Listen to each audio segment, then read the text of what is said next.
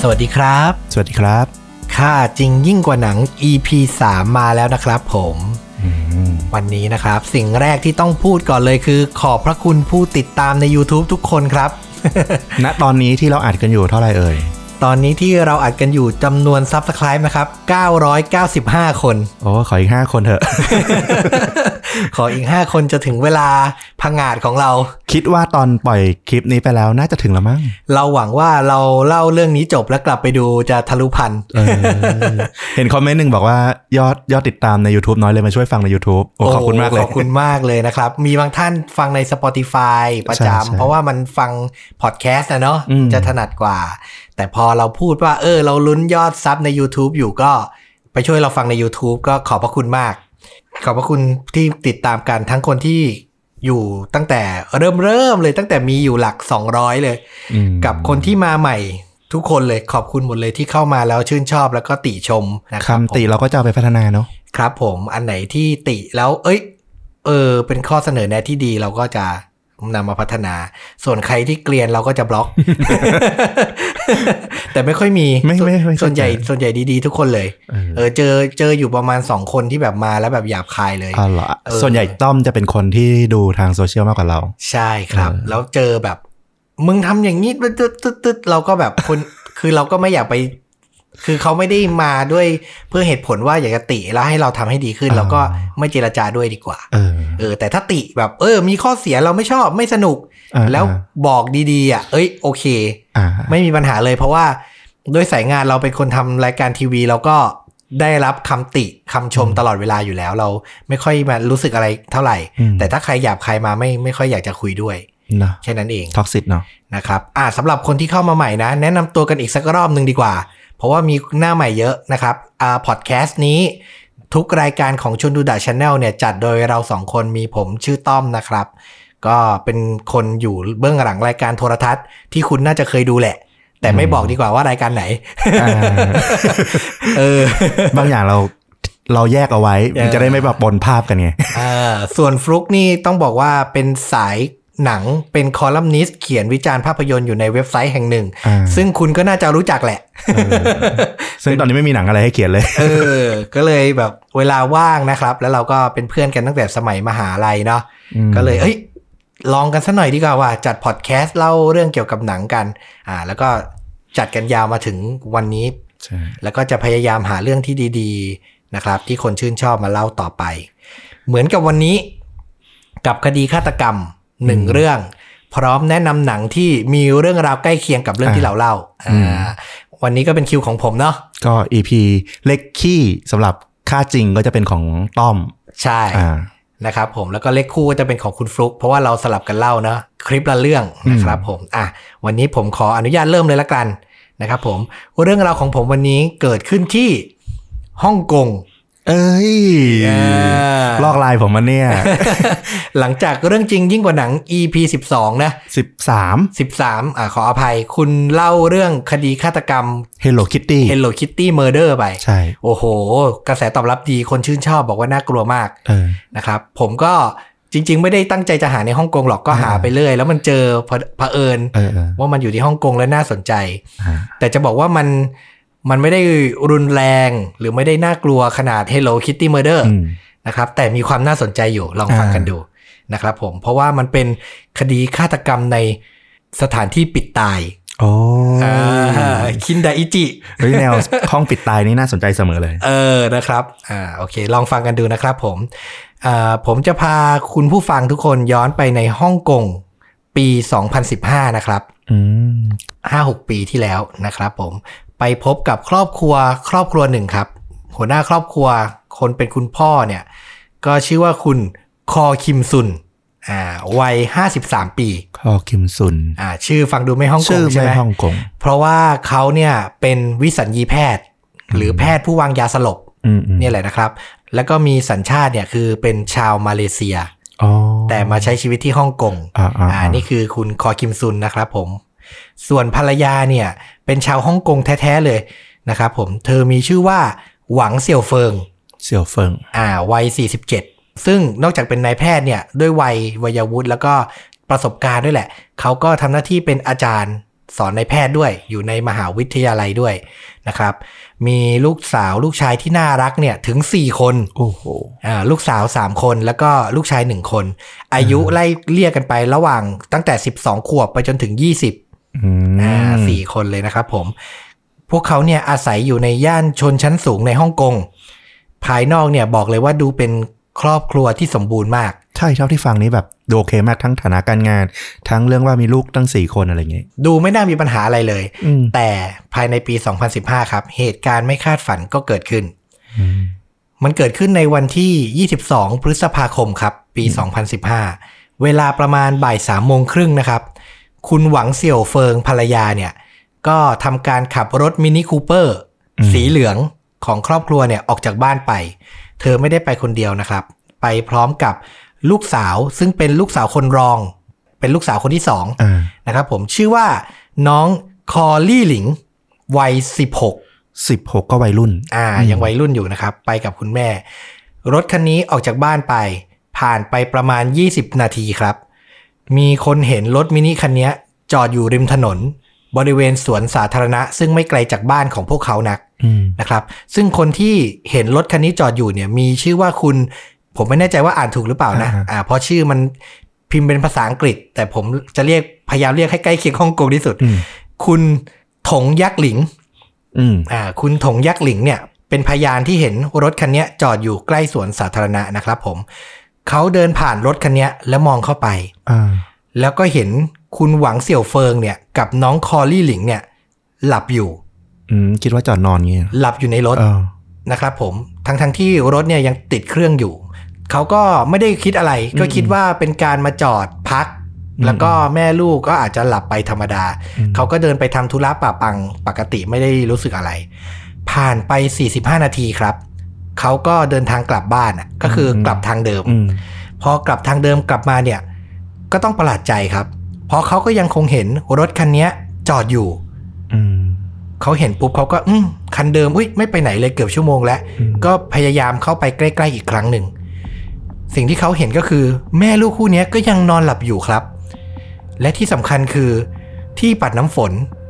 ทำงานอยู่ ตอนแรกทำงานไหมตอนเห็นที่ทำงานก็คือปัดอยู่อย่างนั้น ก็ยังคงทำงานอยู่อย่างนั้นอะอืมผ่านไปเกือบชั่วโมงแล้วอืมเขาก็เริ่มรู้แล้วว่ามันไม่ปกติแน่อืมๆนะครับ เขาก็เลยรีบแจ้งตำรวจ พอตำรวจมาถึงเนี่ยก็ทำงานงัดรถและนำร่างของทั้งสองคนเนี่ย ไปส่งที่โรงพยาบาล Prince of Wales อันนี้คือชื่อโรงพยาบาล ซึ่งมันบังเอิญมากที่โรงพยาบาลเนี้ย หัวหน้าครอบครัวอย่างคุณหมอคอคิมซุนเนี่ยก็ทำงานอยู่ด้วยอ๋อแล้วก็สอนนักศึกษาอยู่ที่นี่ นะครับผมทั้งคู่เนี่ยหลังจากพามาที่โรงพยาบาลเนี้ยก็ได้รับการรับรองว่าเสียชีวิตไปแล้ว ในเวลาไปก่อนหต่อน้ามานั้นแล้ว ใช่ครับผม ตัวคุณคอคิมซุนเนี่ยเขารู้ข่าวการเสียชีวิตของภรรยาเนี่ย ในขณะที่กำลังสอนเลคเชอร์นักศึกษาแพทย์กว่า 250 คนอืมนะครับ แต่ว่า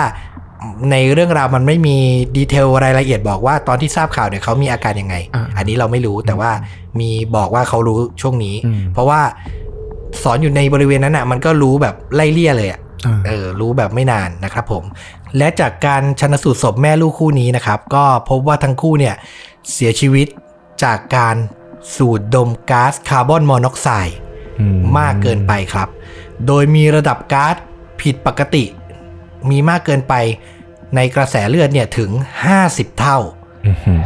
จากที่ควรจะเป็นนะครับอืมซึ่งอ่าสำหรับคนที่ไม่ได้เรียนสายวิทย์อืมอืมต้องบอกว่าก๊าซคาร์บอนมอนอกไซด์เนี่ยตัวย่อมันคือ CO อืมคาร์บอนไดออกไซด์คือ CO2 นะอ่าใช่คาร์บอนมอนอกไซด์เนี่ยก็คือ CO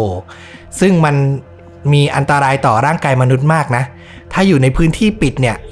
มันจะทำหน้าที่เหมือนเข้าไปแทนที่ก๊าซออกซิเจนน่ะ คนที่สูดดมเข้าไปเนี่ยก็จะค่อยๆ เกิดอาการวิงเวียน หมดสติ และก็เสียชีวิตในที่สุดอืมนะครับ ซึ่งอย่างแม่ลูกคู่เนี้ยก็เสียชีวิตในเวลาไม่นานอ่าตำรวจในยคาดว่าขับรถออกจากบ้านมาประมาณ 20 นาทีเนี่ยก็คือวิงเวียนหมดสติแล้ว แต่รถก็จอดอยู่ในสภาพที่เรียบร้อยดีเหมือนว่าจอดข้างทางไม่ได้แบบใช่ชนไม่ได้อะไร น่าจะเป็นอารมณ์ประมาณว่าเหมือนคนเป็นแม่เริ่มรู้สึกอืม วิงเวียนหรือจะเป็นลมหรืออะไรเงี้ยแล้วก็ก็จอดก่อนจอดเข้าข้างทางแล้วก็หมดสติไปอืมนะครับผม การเสียชีวิตเคสเนี้ย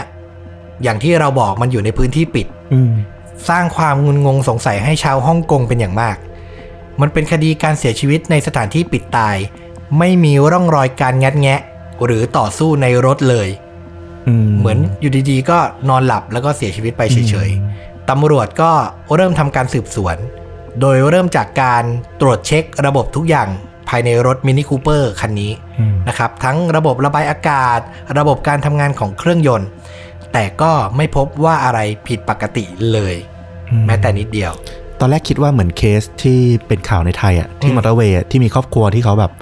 หมดสติในรถอะโชคดีไม่ตายอะเพราะว่ามันเปิดหน้าต่างทันอะเขาขับรถนี่แหละ แล้วเขาก็แบบเหมือนเริ่มเริ่มมึนอะอืมสรุปก็คือไอ้ระบบท่ออะ มันผิดปกติมันคืออากาศมันหมุนครับกลับเข้ามาในรถ แล้วมันก็ค่อยๆมึนเรื่อยๆเรื่อยๆโดยไม่รู้ตัว อ๋อ อันนี้ก็หมายถึงว่าเป็นความผิดปกติจากเครื่องยนต์ ใช่อ๋อก็ตอนแรกคิดว่าอย่างไงก็รอฟังเอ๊ะมันจะมีผิดปกติของเครื่องหรือเปล่าอ๋อแล้วไม่ใช่เฮ้ปรากฏว่าเรื่องนี้ไม่ใช่อืมนะครับผม เพราะว่าตำรวจเช็คแล้วเนี่ยไม่มีอะไรผิดปกติ มันก็ยิ่งสร้างความมึนงงให้กับทีมสืบสวนอืมเข้าไปใหญ่ว่าอ้าวแล้วไม่ใช่เครื่องยนต์แล้วจะคืออะไร ก็ต้องบอกเลยว่าเรื่องราวเนี่ยมันเริ่มดูยากแล้วมันเริ่มซับซ้อนแล้วจนกระทั่งตำรวจรายหนึ่งครับทำการสำรวจรถไปเรื่อยๆ แล้วก็ไปเปิดท้ายรถอืมพอเปิดท้ายรถเนี่ยเขาก็พบกับสิ่งของที่ดูภายนอกเหมือนปกติ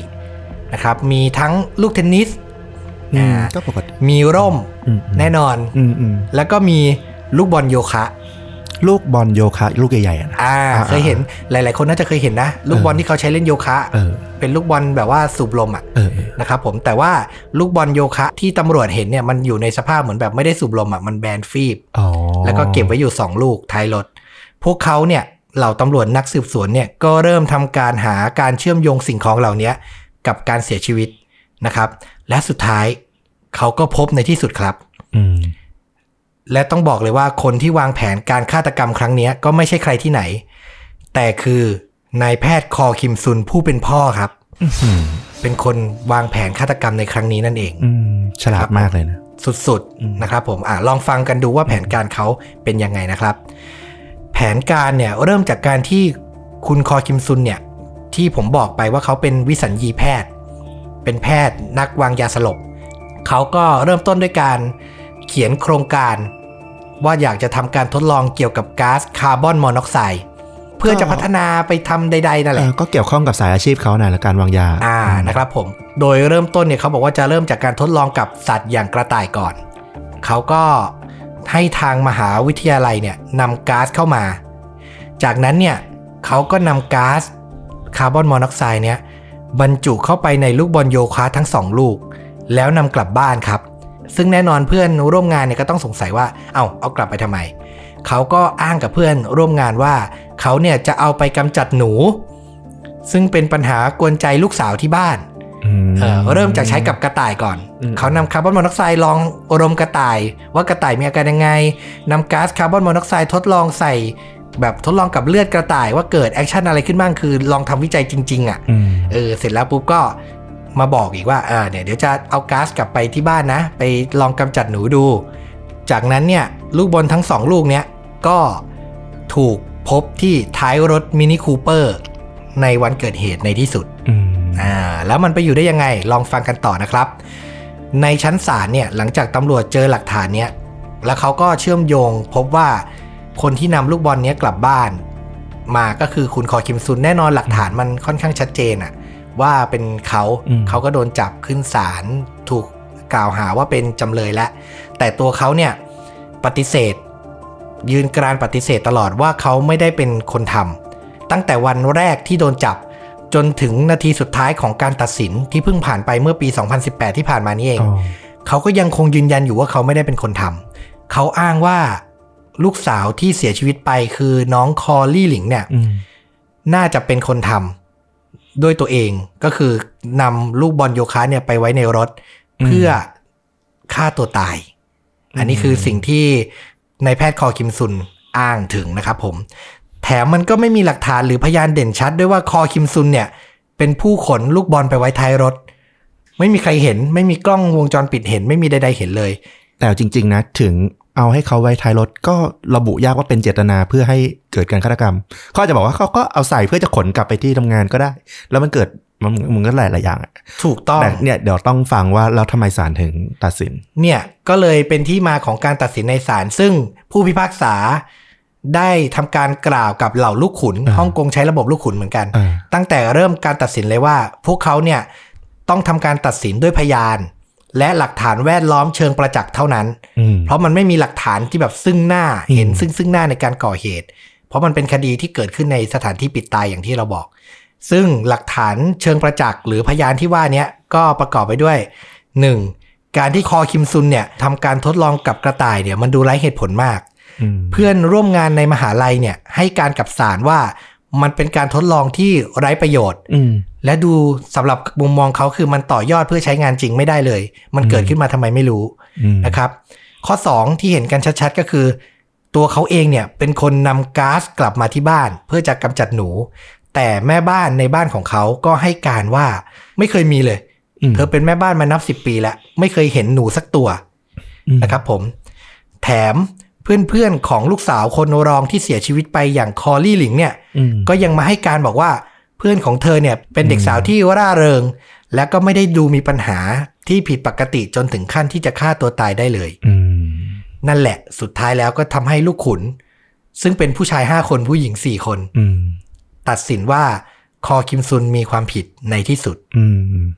นะครับผมด้วยหลักฐานเชิงประจักษ์ที่เป็นสภาวะแวดล้อมพร้อมกับ พยานที่ให้การหลาย ๆ คนอืมนะครับ ซึ่งแรงจูงใจในการฆาตกรรมของคุณหมอเนี่ย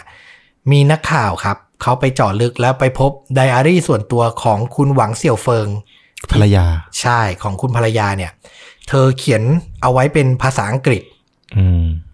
บอกเล่าถึงความทุกข์ใจในชีวิตคู่ครับ เธอรู้สึกผิดที่ไม่ได้อยู่เป็นกำลังใจให้กับสามี ในเวลาที่เขาต้องการ รวมถึงมีการกล่าวถึงการที่แบบเธออาจจะเลี้ยงดูลูกๆ ได้ไม่ดีพออย่างที่เขาต้องการ ภายหลังเนี่ยหลังจากเรื่องราวมันค่อนข้างโด่งดังเนี่ยก็มีการบอกว่านายแพทย์คอคิมซุนเนี่ยเป็นคนที่ค่อนข้างเข้มงวดกับลูกๆ ก็เราว่าก็คงนิสัยในายแพทย์ประมาณหนึ่งอะก็ค่อนข้างจะเป๊ะนิดหนึ่งแต่ในไดอารี่เนี้ยของคุณหวังเสี่ยวเฟิงเนี่ยมันก็แสดงให้เห็นถึงปัญหาที่มีมาเนิ่นนานแล้วเธอเขียนไดอารี่เนี้ยก่อนจะเสียชีวิตมานานถึง 5 ปีอืม เขียนมาตลอดสะสมมานะครับผม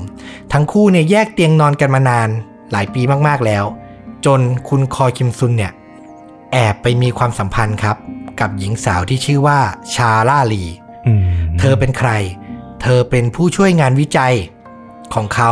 และเป็นอดีตลูกศิษย์อ๋อด้วยนะครับผม ซึ่งความสัมพันธ์เนี้ยมันเกิดขึ้นตั้งแต่วันที่คุณชาลาลีเนี่ย เข้ามาสอนพิเศษลูกๆของเขา เป็นครูสอนพิเศษด้วย ที่บ้านโอ้ตั้งแต่ช่วงปี 2004-2005 โอ้สิบปี ใช่อยู่มานานแล้ว รู้จักครอบครัวเนี้ยเป็นอย่างดี แต่คุณคอคิมซุนคุณหมอเนี่ยอ้างว่ามันไม่ได้มีอะไรเกินเลย เพิ่งมาเกินเลยในช่วงปี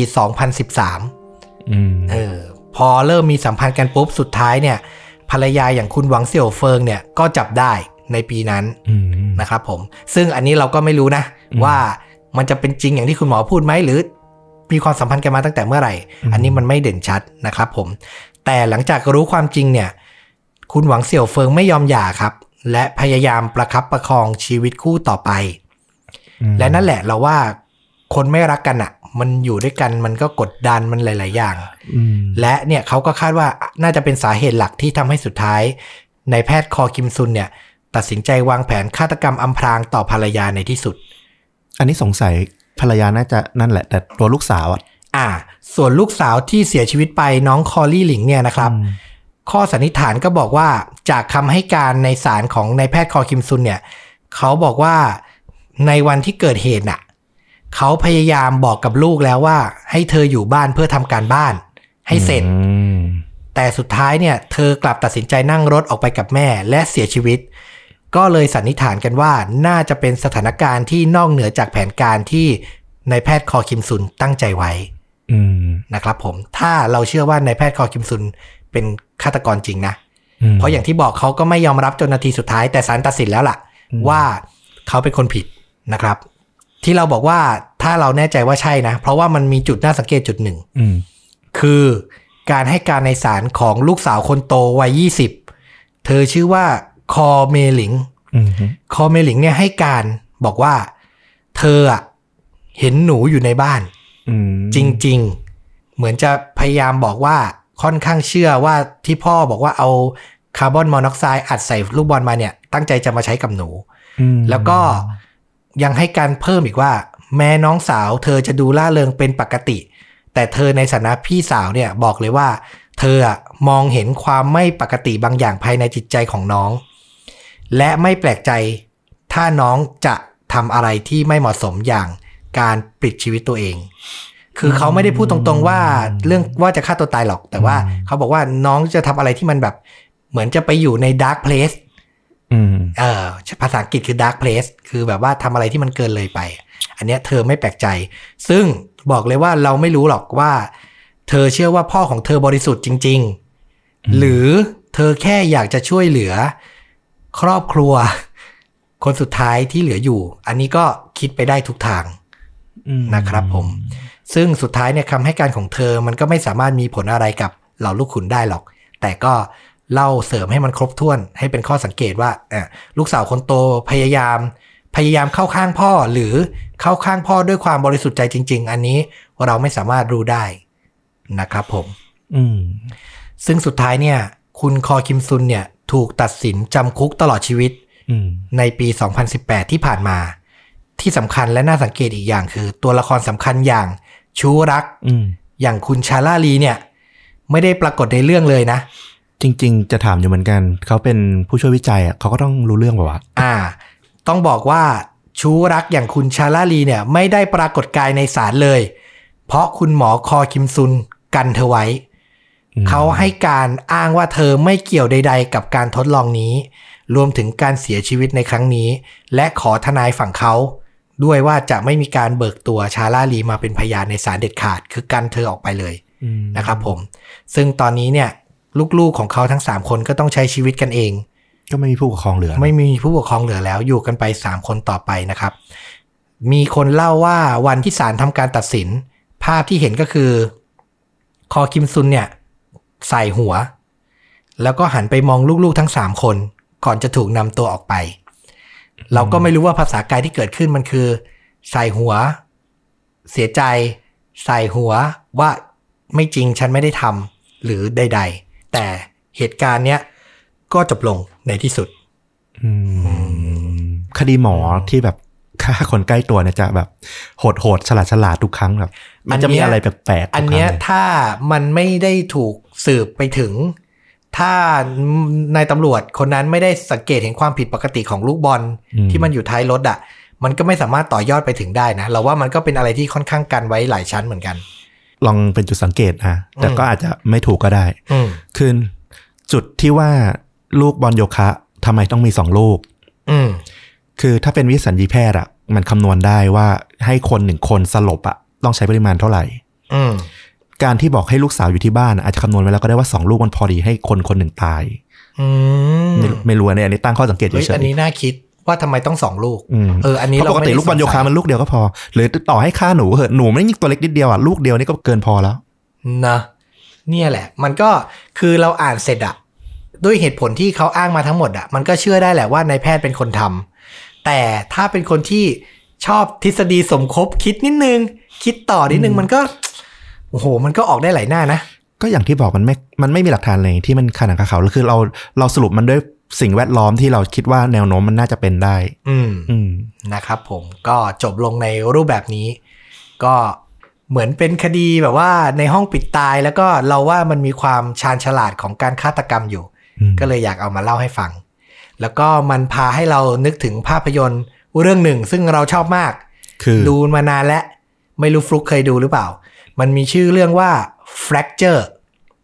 อ่าอ่าอ่าอ่าอ่า F R A C T U R E Fracture เป็นภาพยนตร์ที่ออกฉายในปี 2007 แอนโทนีฮอปกินปะใช่ครับนำแสดงโดยแอนโทนีฮอปกินส์ผู้รับบทฮันนิบาลเลกเตอร์อันโด่งดังนี่นะครับ ดารารุ่นใหญ่อมตะนิรันดร์กาลของเรา แล้วก็อีกคนหนึ่งขาดเขาไปไม่ได้ครับ มาแรงเจ้าเสน่ห์ไรอันกอสลิงโอ้โหอ่านะครับผมอันเนี้ยพล็อตนี้เลยอืมแต่เรื่องนั้นแอนโทนีฮอปกินส์ก็ฉลาด แล้วก็สวม character ที่เราว่าใกล้เคียงฮันนิบาลเลกเตอร์เหมือนกันอืมแค่ไม่โหดอ่าอ่าแต่ฉลาดและกวนประสาทอืมเท่ากันเลย ก็คือพล็อตเรื่องมันก็คือแอนโทนีฮอปกินส์จับได้ว่าภรรยามีชู้ ก็เลยยิงหัวภรรยาเลย ยิงหัวเลยปึ้ง ภรรยาก็แบบนอนจมกองเลือดเลย แล้วก็โทรหาตำรวจแล้วก็บอกว่า ผมยิงภรรยามาจับสิตำรวจก็เข้ามาจะจับเลย แล้วหนังมันก็หักอันนี้ใน trailer ก็มีหนังมันก็หักให้รู้ทีหลังว่าไอ้ตำรวจคนที่จะเข้ามาจับเป็นนักเจรจาตัวประกันเนี่ย คนนี้แหละคือชู้รักคือชู้รักของภรรยาแอนโทนีฮอปกินส์เนี่ยเรื่องมันก็เริ่มมันขึ้นแล้วอืมไรอันกอสลิงเนี่ยเขารับบทเป็นอัยการที่จะต้องมาทำคดีนี้มาทำการฟ้องอัยการต้องฟ้องให้จำเลยผิด ใช่อืมแต่ว่าอย่างที่เราบอกมันคือสิ่งที่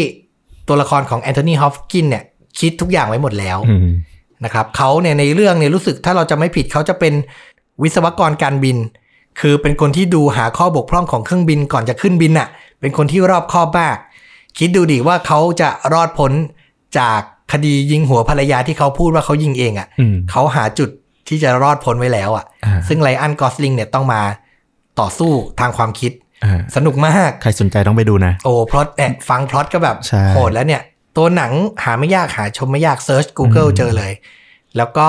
มันจะเป็นหนังที่สำหรับคนที่ชอบการขึ้นโรงขึ้นศาลสืบสวนคดี พูดเฉือนคมกันเยอะๆอ่าจะชอบเรื่องนี้ คือมันจะไม่ได้แอคชั่นปึงปังใช่นะครับผมเป็นแต่ว่าเราว่าพล็อตมีความฉลาดแล้วก็หลักแหลมและเฉือนคมกันสนุกอืมเนี่ยสามีฆ่าภรรยาแบบชัดๆเลย พออ่านเรื่องคุณหมอคอคิมซุนจบเนี่ยนึกถึงเรื่องนี้เลยอืมอะก็อยากแนะนำดีดีฟลุกนึกถึงเรื่องไหนบ้างไหมเออจริง ๆ ก็นึกถึงแบบหนังอย่าง Gone Girl เหมือนกัน อ่าเออ Gone Girl เบนแอฟเฟล็กใช่ กับคุณโรซามันด์ไพก์อ่าอ่าเนี่ยเคยเป็นสาวบอนด์ใช่อยู่ แล้วมาเล่นเรื่องนี้แล้วเฉิดฉายมาก ถ้าในอย่าง Gone Girl เนี้ยมันอาจจะมองในมุมของตัวคุณหมอแทนว่า เออภรรยาตายอย่างมีข้ออย่างมีเงื่อนงำและถูก กล่าวหาแล้วจะต้องพิสูจน์ตัวเองยังไงอะไรเงี้ยเออ อันนี้คิดมุมกลับเลยนะเออว่าแบบเออภรรยาเนี่ยตายไป แล้วเขาเนี่ยเป็นผู้ต้องสงสัยเบอร์หนึ่งเพราะเขามีชู้ด้วย เออเพราะเออเขามีชู้ด้วย เออ โอเคนะครับผมอันนี้ก็ต้องลองไปดูไอ Gone Girl นี่ก็ห้ามพลาดนะสำหรับเราคือสนุกมากสนุกมาก สร้างจากอ่านวนิยาย best seller เลยอืมนะครับผมอันนี้ก็แนะนำกัน 2 เรื่อง 2 รสนะ ลองไปดูกัน ต่อเนื่องจากคดีฆาตกรรมนี้นะครับ เดี๋ยวแปะใครฟัชื่อหนังไว้ในคอมเมนต์ด้วย อ่าใช่มีคนมาคอมเมนต์แล้วว่าอยากได้ชื่อหนังเดี๋ยวเราจัดการให้แปะเทรลเลอร์ให้เลย เผื่อใครสนใจอยากดูนะครับ อ่านี่ก็คือค่าจริงยิ่งกว่าหนังใน EP ที่ 3 อาจจะไม่ได้โหดซึมลึก แต่เป็นการฆาตกรรมแบบมีไอเดียสำหรับเรา มีจุดที่น่าสนใจเนอะมีจุดที่น่าสนใจอยู่นะครับผมก็นี่แหละจะพยายามหารูปแบบคดีที่หลากหลายมาเล่าให้ฟังแล้วกัน ฝากกดไลค์กดแชร์กด Subscribe ทุกช่องทางเหมือนเดิม ช่วงนี้อาจจะเน้น YouTube เยอะหน่อยเพราะว่า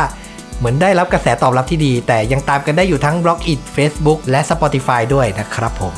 ก็เดี๋ยวกลับมาพบกับรายการจากชวนดูดาช n แนลได้ใหม่ ในวันถัดๆไปนะครับสำหรับวันนี้ลาไปก่อนสวัสดีครับ สวัสดีครับ